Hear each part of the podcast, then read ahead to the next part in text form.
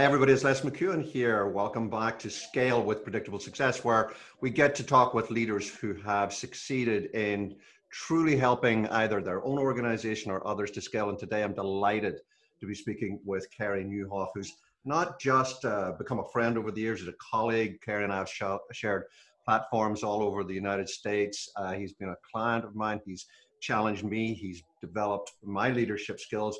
Carey, you and I have done just about everything that's legal for two people in our business to do together, and it's just a delight to have you on the podcast. Welcome. Hey, thanks for answering that uh, tweet. I think I sent you a direct message or even an at. Uh, what was that? Six, seven years oh, ago? At least and, it might have been uh, eight. Yeah. Might have been eight years ago. And thank you for getting back to me. And unless it's been a joy and a privilege and i've learned so much and talk about you to all kinds of leaders and uh, share your material and insight and wisdom as often as i can so thank you thank You're you. very welcome, and thank you too. It's been a long mutual journey, and uh, we're going to get into quite a bit of that during our chat together. I know, and the folks are going to really, really enjoy it. Uh, now, we've got a specific um, group of people who actually know you better uh, on my podcast. Who know, who still know you better than they know me because they found me through you because I've been. Ah, there you go. You've been kind enough to me on your podcast and a number of times, and every time I appear on your podcast, the subscriptions and my list go through the roof. So we have a huge number of people know Carey, know what Carey Nieuwhof does, and know you very well, hold you in exceptional esteem. We'll find out why just shortly. And then we have a group of folks who know of you but haven't really got to know you that well. And then we have a bunch of people for, who are hearing from you for the first time. So I'd love to start, Carey, by t- just you sharing a little bit about your own path to where you are now, what you're doing now, and tell us a little bit about what the last couple of months have been like for you. well, I'll try to give you the 60 second version as opposed to the 60 minute version. But yeah, it was a really unusual career path. So it took me down a lot of places. Uh, uh, when I was eight, I decided I want to be a lawyer. But on the way to law school, uh, did a degree in history. But even before that, when I was 16, walked into the local radio station, uh, asked them if they were hiring, asked them for a job, and they put me on the air. So I did radio for about eight years. Eventually, made it to law school. Uh, graduated law school, worked for a year in downtown Toronto in law, um, but in that process felt a call into ministry. So I'm a person of faith. I'm a Christian. Uh, was going to be a Christian lawyer, if that's even possible. Les, you can tell me if that's possible. but uh, did meet my wife in in law school, who is a lawyer. And uh, anyway, um, finished the bar admission course, got called to the bar, went into seminary. Thought I did not have the gifts for ministry, and thought, oh, we'll test it out on like three little churches that we had heard about north of Toronto. So we came up here. They were really small 6, 14, and 23 was the average attendance. And 25 years later, we're still here. So serving the same people in the same church. But the journey has taken a lot of twists and turns. We sold those original three buildings, built a new building, then uh, exited a denomination, started over again about 12 years ago as Connexus Church. Uh, we're double portable, built the broadcast location. I handed over leadership to my successor, Jeff Brodie, who some of your listeners will know. I was about five years ago as part of a, a planned transition. And uh, actually, I don't know when this will air, but the end of 2020 is my last uh, time on staff at Connexus too. So I'll be oh, fully wow. exited. Uh-huh. And as a hobby, started to really get interested in like writing books, speaking. Where you know we met on the on the speaking tour as well, and um, podcasting and uh, basically spend most of my time building into leaders right now um, faith leaders not-for-profit leaders business leaders trying to help them with leadership uh, advice. And like you you know the whole world pivoted in march of 2020 so i went from spending i think i flew 150000 miles last year to different countries and all over the us speaking and then you know that kind of dried up. I don't know about for you but it was pretty fast overnight in march for me. uh, so i went from like a full dance card to like sitting in the corner alone but we pivoted to a 100% digital company and uh, have been there uh, well for about five months now and frankly i'm loving it. So right. that's the uh, well it wasn't 60 second but maybe 120 second version. that was a pretty good sum up Carey and uh, it's we'll get back into the impact of the last few months in a little while because it's been a fascinating time and you and I have been together a lot virtually during yeah. that time. So I'd love to share, I'd love to have you share a few of the insights that you've got from there. But I want to go back to something that we talked about, which is the leadership transition that you had. Um, you know, for our listeners, that one of the things that I like them, I'd like them to know is that, um, and I've said this to you before privately, you're one of the very few people, literally a handful, maybe three, four people that I can think of, who in the uh, sphere that you operate in, which historically has been within the church environment, um, whenever I meet other people, you're a first name exchangee, by which I mean somebody says, Oh, you must know Carey. Or I'll say, Oh, that means you must know Carey. And everybody knows who you're talking about. Nobody has to say hmm. Carey Nieuwhof, which is just as well because you can't spell it. Nobody uh, can spell it anyway. Nobody, yeah, you've got it. way too many vowels in there. It's even worse than mine. Uh, but you've got that position uh, of authority. And you've built that in the communications work. Let me call it that. That we'll talk about shortly. But you, you, as you said, you started by building churches, and you built Connexus. And as you say, mm-hmm. many of the folks uh, will know of Connexus through Jeff Brodie, who was one of our featured speakers last year at ScaleCon, and uh, uh, we had a great interview with him beforehand as well. But you did something that I know the story well because I've heard it from both sides that most leaders, for profit and not for profit, just suck at, which is you made a really good exit. And for some people, that's an oxymoron. Uh, you know, I'm never going to leave, and uh, why should I leave? Share a little bit about, first of all, why you thought it was necessary, and secondly, how did it turn out so successful? I mean, Jeff speaks so mm. highly of it. The church members speak highly of it. As you say, you're about to step away completely. So, what prompted you to do it? Most people wouldn't leave when they're at the peak as you were. And secondly, why was it so successful?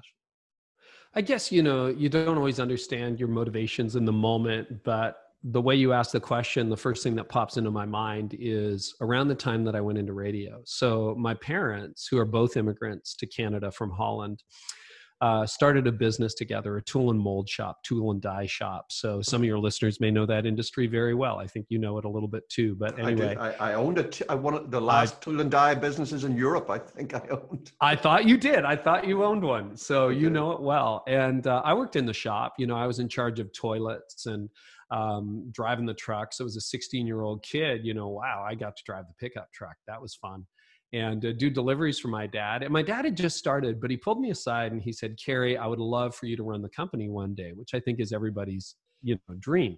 Right. Now, I, you know, I wasn't the best teenage son, and I just said to him, apparently, according to my mother, this is an exact quote: "Dad, that is the last thing I want to do with my life." So after piercing his heart, it's like, I feel bad about that. But I knew something at 15 or 16 when he asked me that question.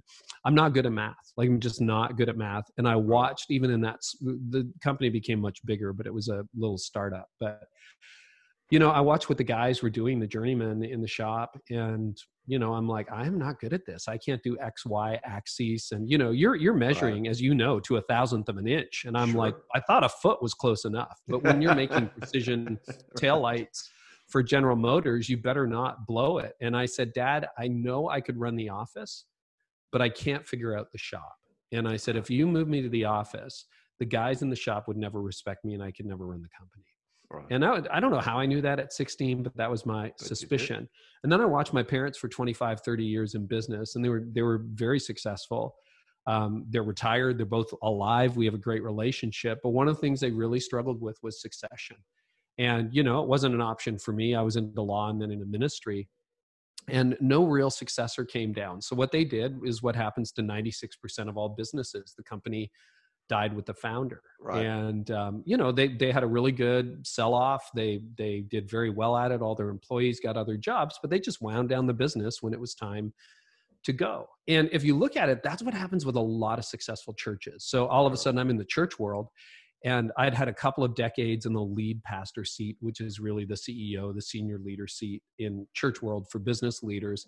So I was kind of in charge, and I just watched churches go through this life cycle. First of all, churches that were started by their founder that would kind of die without their founder or right. it was never as good as when you know right. les was pastor or Carey was pastor. So i watched that. But then you could look at even the history of historic congregations that have been around for 50 100 years and people would talk about the good old days. And they would say oh in the 70s when so and so was here in the 90s when so and so was here We had a good pastor, we had a good minister, and the church might grow to 500, 1,000, and then it's right back down to 182 right? Or 82 mm. or whatever the number mm. happens to mm. be. And i i realized because we were blessed we even you know the churches were so small but we were dozens and then hundreds. And then uh, by the time i handed it off to jeff we had broken a thousand. And i realized this is really special like this does not i know that happens in the us all the time and if you're listening in dallas you have 10 churches of a thousand right around the corner from you right now but in canada according to warren bird we have less than 100 i think 150 churches of over a thousand people in the hmm. entire nation Right. And in our denomination at the time, it never happened. And so I thought, this is really special. I can't mess this up, and this is bigger than me. And then I'd seen succession done so poorly. I had seen, you know, I'd seen leaders go, "Well, I told you so," oh, or, or they were almost. And listen, I feel all these emotions, so I'm not, I'm not claiming superiority, but you know, sometimes here I am five years out of the lead seat. And I, I, swear this is true. Jeff and I have talked about it. I've never yet had one person say it was better when you led it. Or or I wish I wish you were still leading it. Like nobody said it. On the one point, your ego's crushed, right? You're like, what? Does anybody remember me? What am I? Like, are you kidding? On the other hand, you're like success. Like that's yeah, what is supposed to happen, yes, right? Absolutely. Like, that's right. like your your your eight year old's dependent on you but if your 38 year old is going, uh, Dad, I need some money to get me through to the weekend, there, there's an issue there. Right. And I think a lot of us who start things, and a lot of us who even maybe we didn't start it, but we got really successful, there's an ego play there.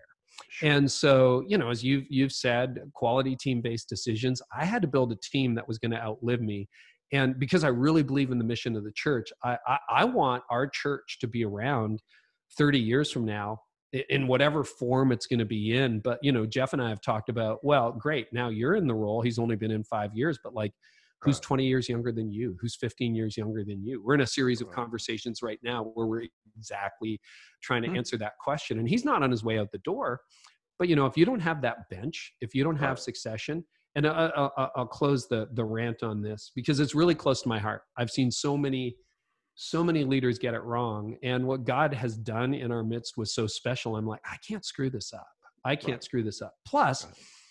i knew and you you've you've talked about this lesson in your books but like i was just i'd done it for 20 years and i was getting tired of the things that mm. should energize me i was mm. getting tired of meetings i was like so what's next more i didn't have a clear vision of the future and i went uh-oh that smells like death a decade right. from now Right. I, I can't I can't be leading this. You got to have white hot passion and vision. I think it was a call shift in my own life. I didn't realize mm-hmm. at the time.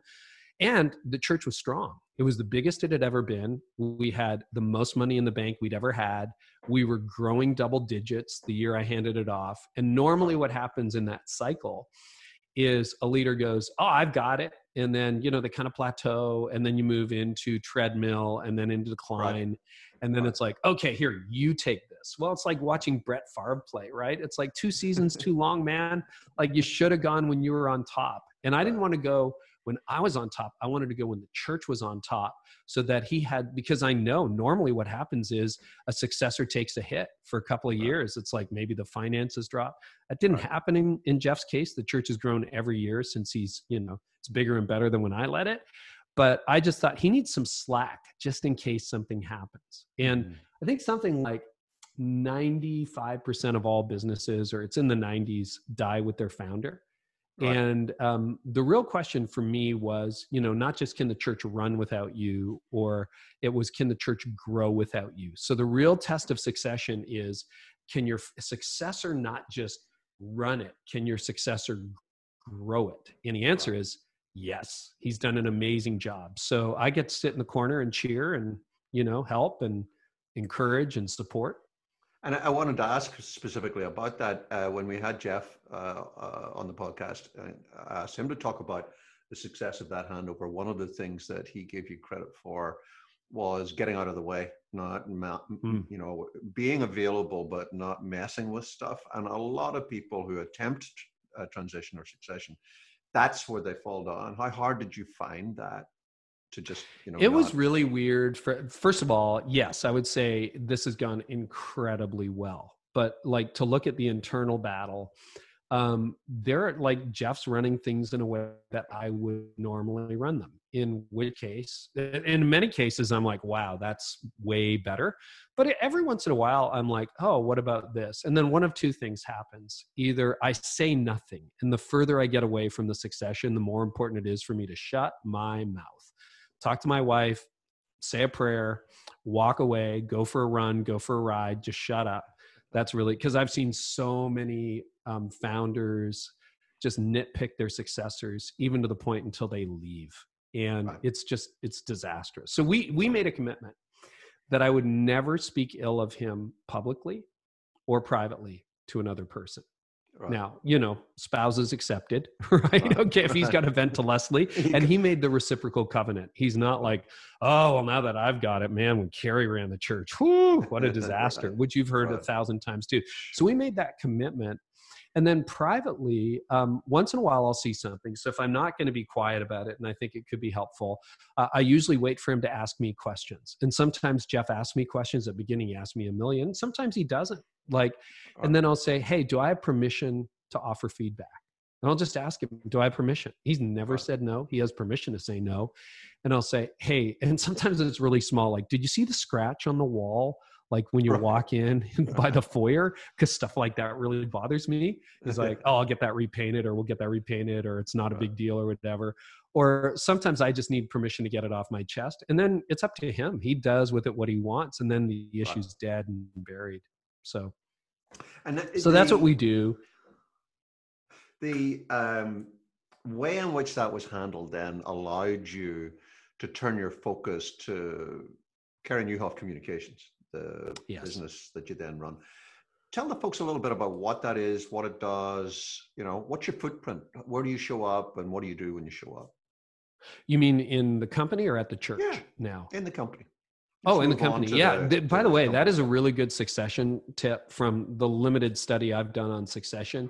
Two reasons it doesn't go well. One, financially, I need the money, so I'm going to keep meddling, or please invent a job for me.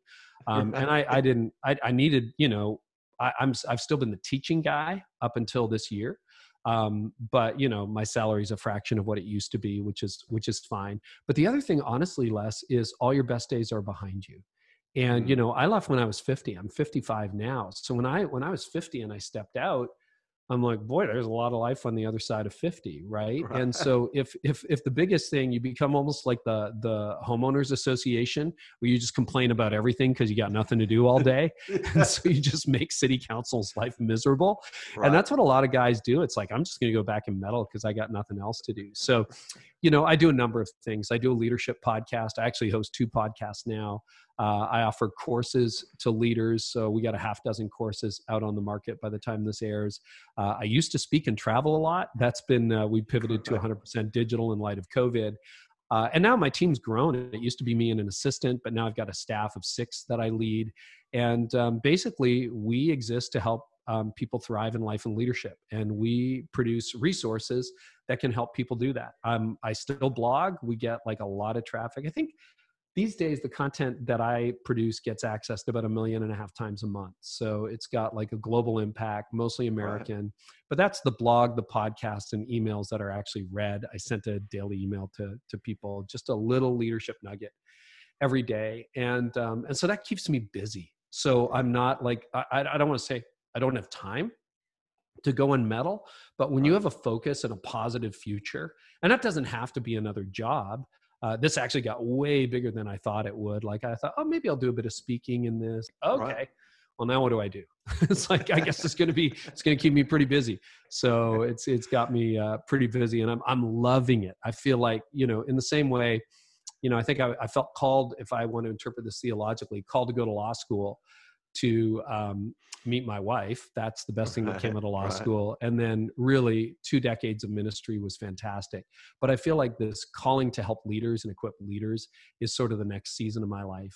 And right. between books, the blog, podcast, courses, speaking, if it comes back, that that that's going to keep me sprinting for a little while. And I'm I'm loving it. I'm loving it every bit as much as I did my brief time in law or uh, that first decade and a half of ministry and that you know that sense of excitement and fulfillment that you have comes across a lot in all that you do and for anybody whether you're in the for-profit church faith-based world or not Uh, I can thoroughly recommend all of uh, Carey's materials. He does something which I believe to be 100% true, which is he talks truth, and therefore the, tr- the truth that he speaks is translatable into any environment. But you've been specifically focused on the church world, and um, I remarked to you just as we were getting into the uh, preamble here to the to our discussion that I've been particularly struck by the directness of what you've been sharing on your blog into the church world to church leaders in the last four to six weeks in terms of as it seems to me if i might paraphrase on your behalf forgive me just trying to give many church leaders a wake up call about the reality of not just what's been going on and is going on now because of covid but the potential impacts of, that down the road um, and I, I want to segue in due course into the wider leadership con- uh, uh, impact of uh, COVID as you see it, but just into the church world, Carey. Summarize, if you can, just you know the top four or five things that you've seen that you're fearful that some church leaders are just either in denial or they're not getting it.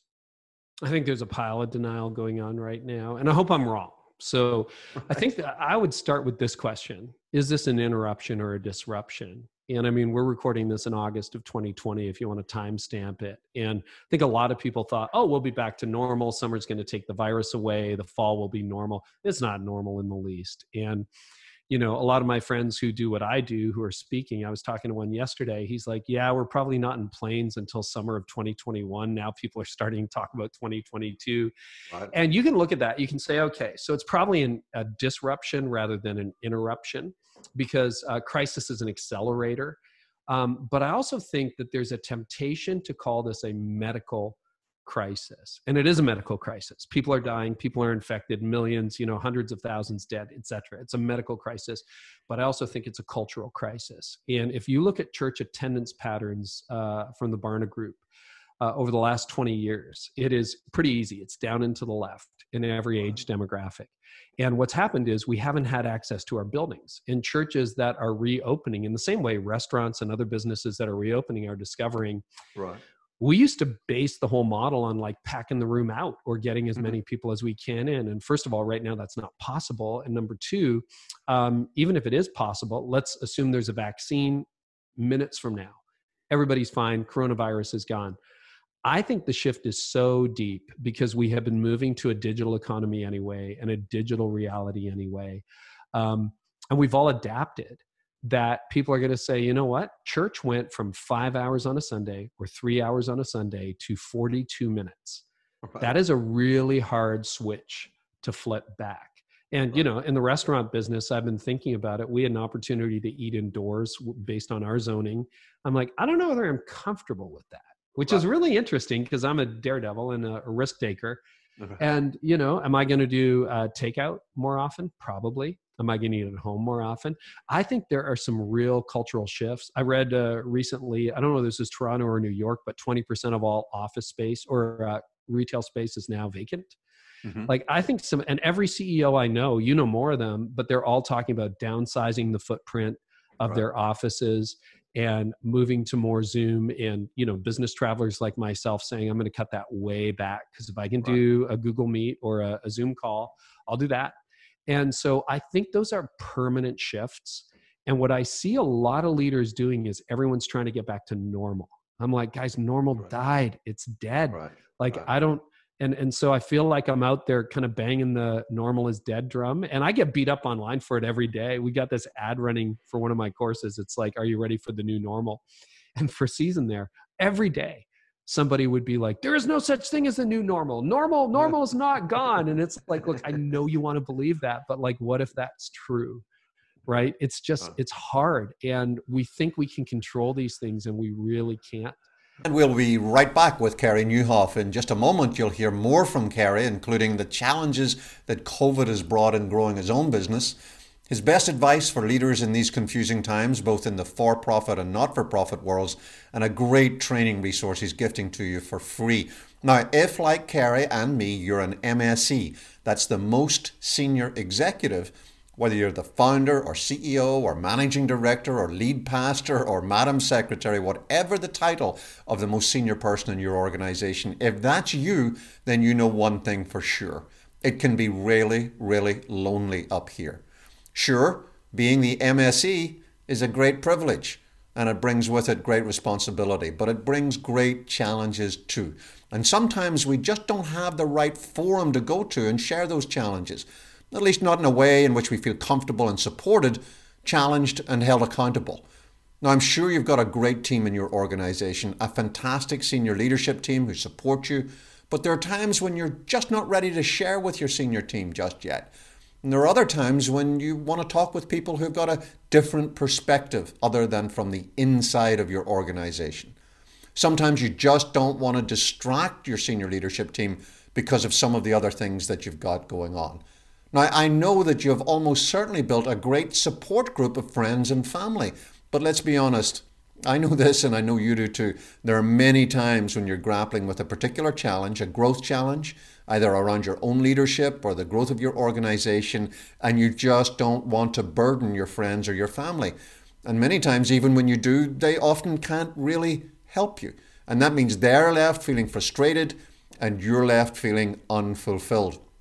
Now, it's precisely because of that challenge the challenge of it being lonely at the top, and yet we face big challenges of our own to meet as leaders that we can all benefit from working with an executive coach someone who provides perspective, objectivity, accountability, experience, and empathy. Carey Nieuwhof, our guest interviewee today, is just one of the literally hundreds of growth leaders just like you who have I've had the privilege to coach. Perhaps a coaching relationship might be exactly what you need for the support, accountability, and encouragement you're looking for in these incredibly difficult times. So why not go, take a look, make your own mind up, head over to predictablesuccess.com forward slash coach and check it out. And now back to our guest today, Carey Nieuwhof.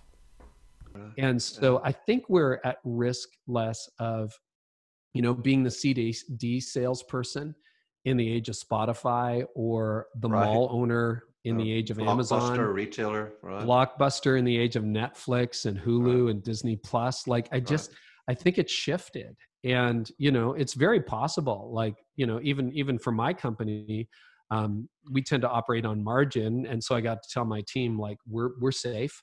Uh, we got a few months here in the bank right. so nobody's getting laid off. And then we said what do we do? And we just pivoted to free. We just we could free course uh, lead through crisis. By the way we'll we'll give that to your listeners if they want. It's still free and um, we've served over 10,000 leaders through that crisis leadership course. And then we introduced a very low cost product that could help people. We're just like, we're just here to serve. Like you can pivot and you've got to imagine new things. And right. so my future looks radically different than I thought it would. And that's okay. And I think, I think if you don't pivot, if you don't pivot, if you you know irrelevance the way i define relevance is irrelevance is the gap between how quickly things change and how quickly you change. Right. and if things are changing faster than you are you become irrelevant.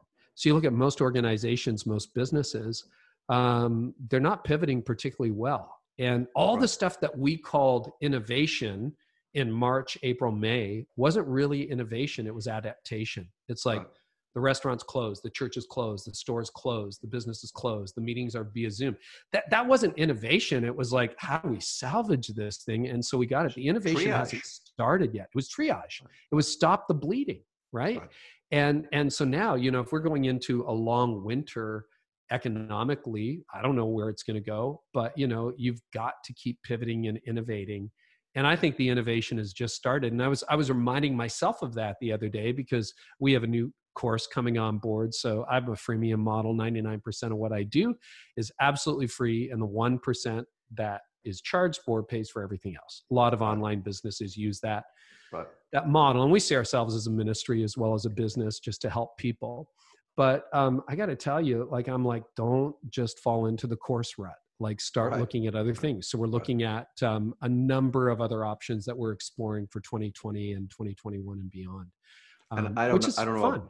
I don't know about you, Carey, but I, I always try to remind myself that it's very easy to be insightful about other people's businesses and industries and just eating your own dog food in that regard is a challenge sometimes because I, oh. I agree 100% with you i think the degree of behavioral change that has is now baked in means that there is no going back and interestingly uh, jason mitchell who's one of the senior partners and LC, uh, senior pastors in lcbc one of the largest churches yeah. in pennsylvania Great church. Here, uh, super church, and uh, he's in our mastermind group uh, at Predictable Success, and he was sharing with the rest of the mastermind group members that, that he has just banned people from saying uh, talking about going back to anything, and his yeah. stance is. You know, we are now a ch- a ch- an online church that may, at some point in the future, have face-to-face building-centric um, activities but we're not going back to being a building centric church that happens to have online. That's not going to be the case ever again. I think I agree. I got a post I haven't written yet. It's like five things pastors are addicted to, and number one on the list is our buildings. And I realized right. that that's how I led.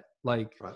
you know, it was like, well, you got to come here, and that is like a cable TV approach. Like, right. you and I are both old enough to remember if you wanted to watch Seinfeld or Friends or you know pick your poison, even The Office in the early days, it's like, well, you better be there Thursday night at nine, or you're right. gonna miss it. Right. Right. right. And now, like that's irrelevant. You tell a 17 year old that it's like, what, what do you mean you can't watch when you want? Like you have to be there at a certain hour.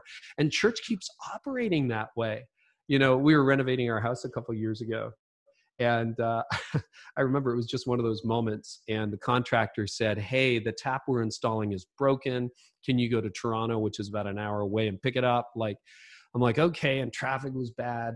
And I just remember looking at Google Maps and it said, We're going to close at six. And the thought that hit me is like, What do you mean you're not open 24 hours a day? Which is stupid. Of course, it's a physical business, it's a warehouse I'm going to to get this, you know, faucet or right. whatever it was. But I'm like, yeah, in my mind, we were 24 hour a day people and I was going to a retail location. So it's just, it's such a mindset shift. And the, and the other thing that's challenging, particularly, and, and I love the people at LCBC, I've spoken there a couple times at different conferences. And so this is not a reflection of them. But you know, when you're when you're successful, success makes you conservative. Success is, oh, I know how to do this. So I'm not going to change it because I don't want to mess it up and so you know some people were very successful in the old economy. Some people and i think the people who were best at the way things were are the most motivated to bring them back to that place even Correct. if it doesn't success. But then you Correct. become even if it doesn't succeed because then you become the buggy whip salesperson in the era of the automobile. It's like probably don't have much of a future. Nice little niche. Enjoy it. Right. but you're you're the tech industry suing the city in the age Lyft. Like that's what you become.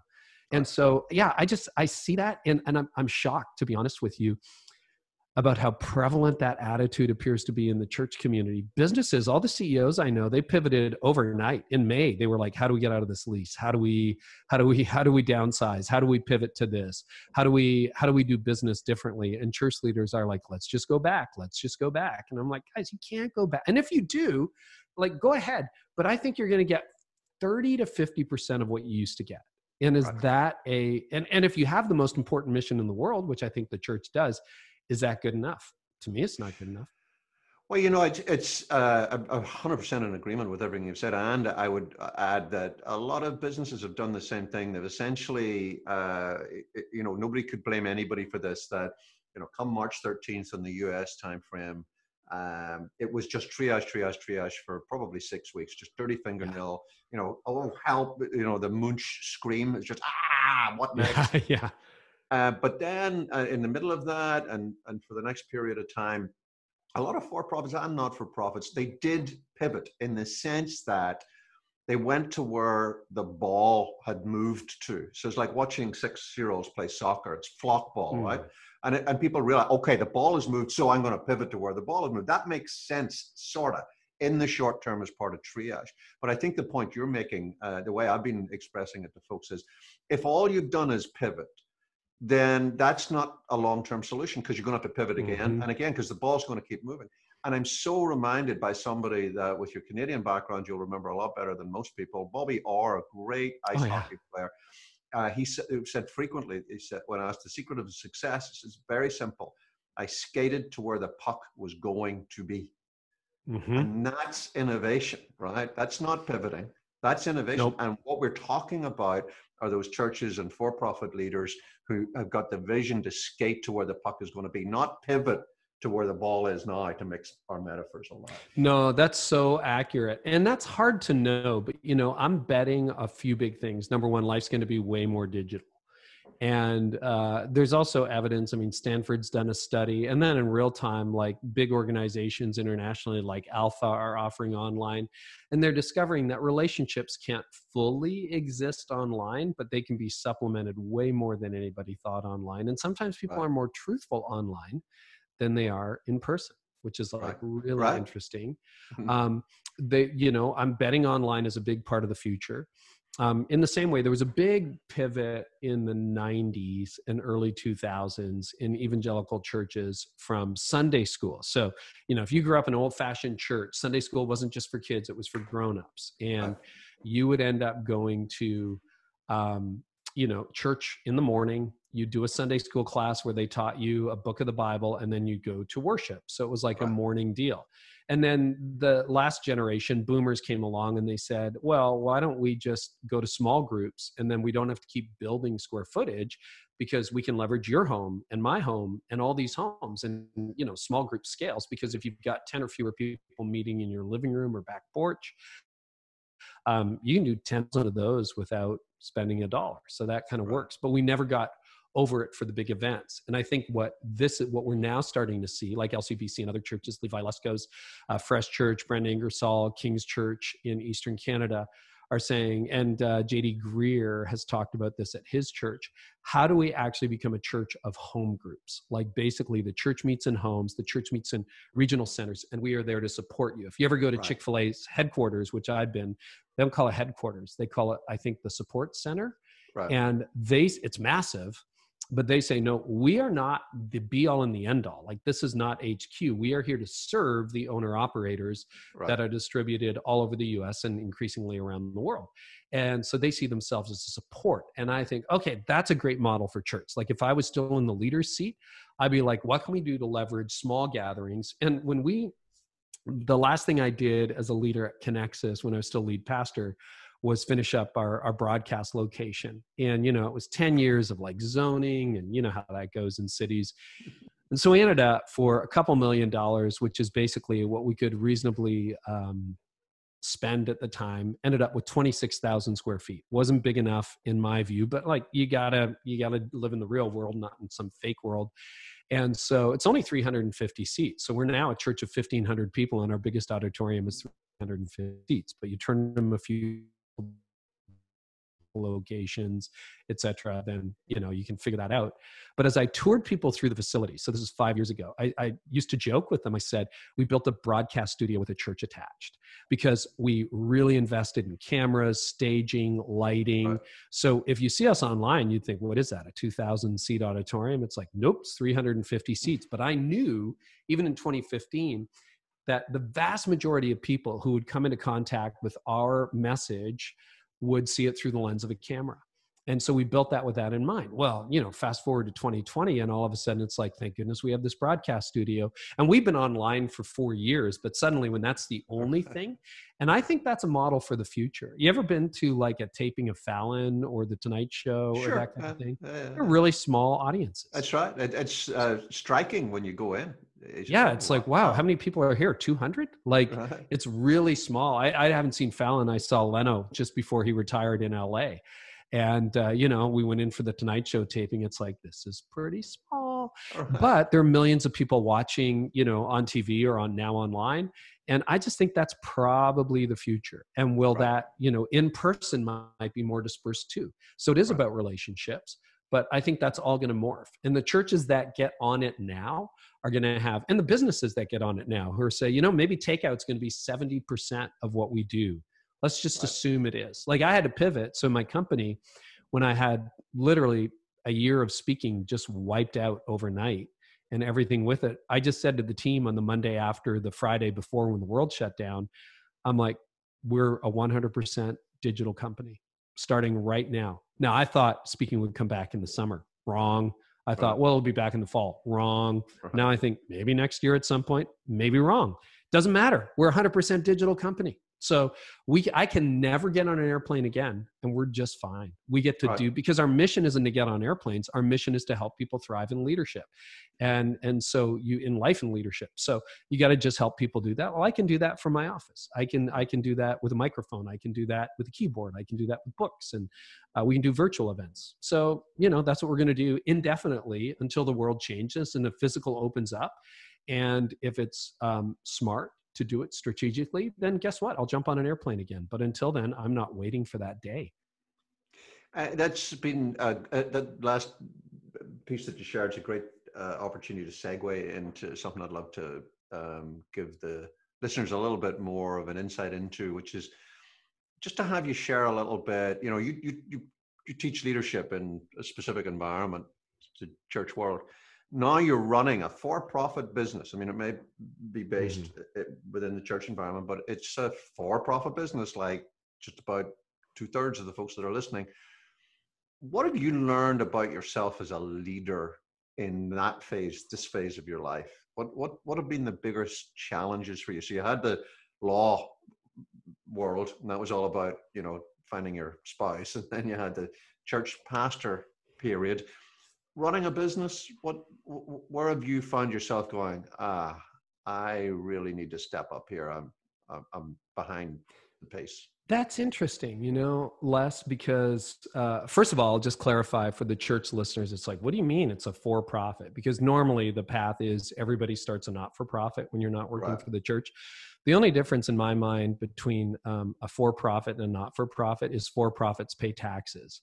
And I've seen so many, just like I saw so many leaders screw up succession, I've seen so many faith people get into trouble with their not for profits because you shouldn't have done this. I'm like, I'm just going to pay my taxes and treat it like a ministry, but I'll just pay taxes. So I just pay taxes. That's it. So uh, that's that's why. But our first value is serve first. Uh, am I seeing our work as a ministry and a business? That's value number one in the company because it is a business. Like if at the end of the day, if I can't meet payroll, everybody goes home. It's over, right. right? But that's true in the church too. So actually, surprisingly, you know, when I look at my brief time in law and then ministry and now, it's all the same challenges it's hmm. just at a different scale. Um, I'm always a lid. John Maxwell said very famously, if you're the leader, you're the lid. I was a lid at the church. It took us forever to break the thousand barrier. Why? Because I couldn't release control.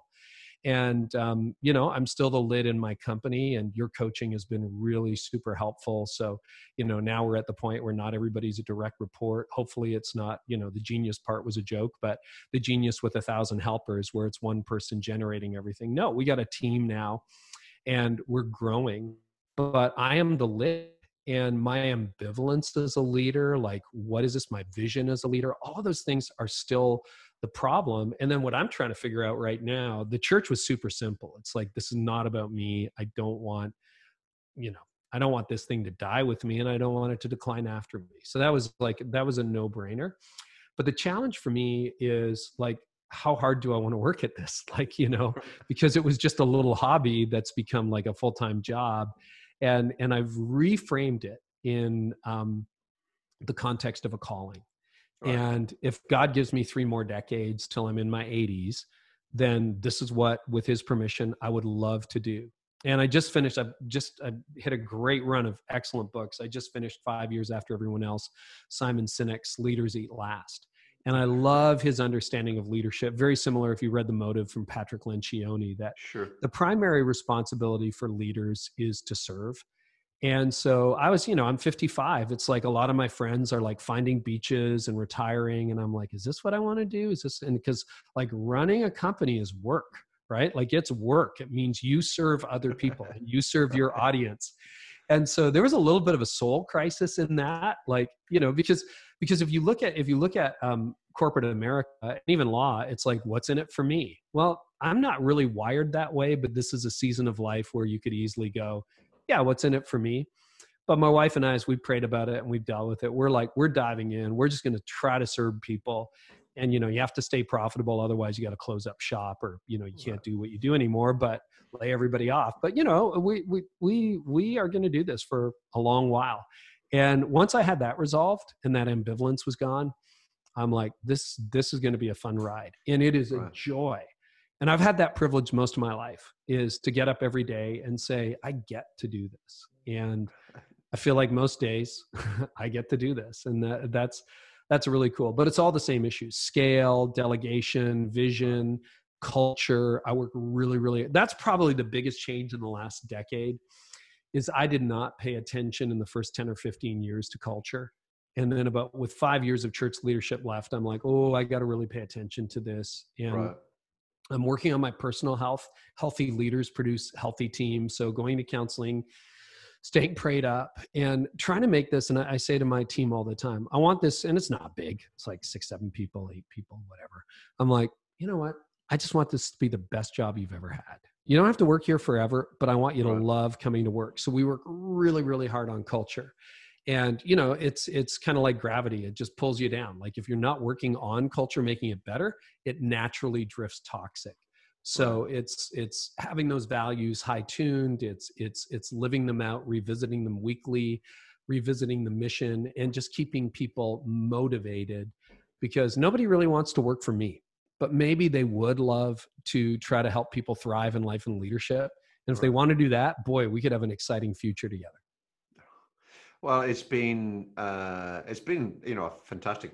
Uh, sound like stuff I'm about to give you a eulogy, but uh, it's been a fantastic journey that you and I have had. You know, we've we've mm. been blessed to sort of just meet in passing on many occasions. We've met very deliberately on many occasions, and I had the unique, as you mentioned a moment ago, had the unique opportunity to spend six months in detail with you recently, just yeah. working through a lot of those challenges that you just shared, and uh, you know that commitment that you have to to make your place the place that your people want to be hmm. is a north star there's no doubt about it and it it it, it informs everything that you do and as we've shared uh, you know that's going to be challenged as you grow. The more you grow the more pressures there come to to dilute that to compromise to give parts of it away. And it's been it's just been marvelous watching you you know steel your spine to keep hold of that at all costs.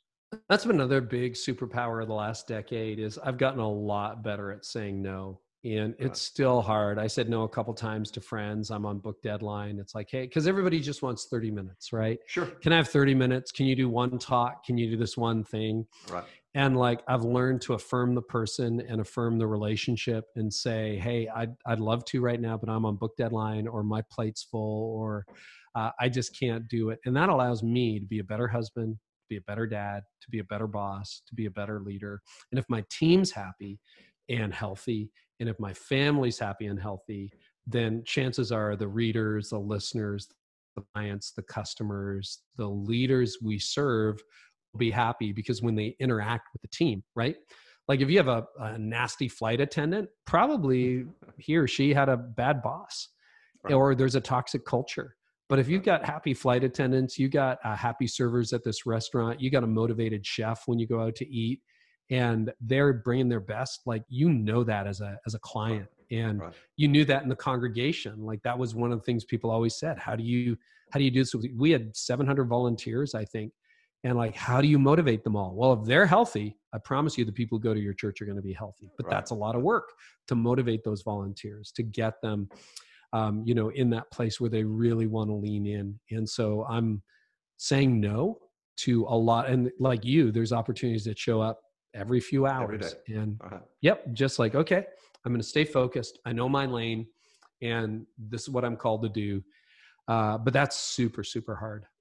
Well, we're blessed that you didn't say no to us. Thank you for coming along and sharing with the Predictable Success Tribe. Couldn't say no to you, Les. Are you kidding me? Thank you. So grateful for you. My pleasure. Thank you. And I hope you'll come back in a couple of years and tell us what the journey has been like since then. Hey, can I make an offer to your uh, listeners while we got that for the free course? So I'm not selling you anything, but if you want to take the crisis leadership course, it's called How to Lead Through Crisis. Um, sort of everything I've learned about the tough seasons in life, plus best gleanings from others. It's absolutely free. We've had, I think, 11, 12,000 leaders go through it so far. And uh, you can find that. I think probably the text offer still works. So, crisis to 33777 crisis to 33777 it's absolutely free or go to howtoleadthroughcrisis.com uh, and we'll put all of those details right below wherever it is that you're hearing this. And I strongly recommend that you go get it. I took it. I learned a lot, and you also get to hear Carey's cool Canadian accent. What's not to like? All right, Kerry. Thank you again, and we will talk. Thank you, Les. I'm so grateful for you. Thank you.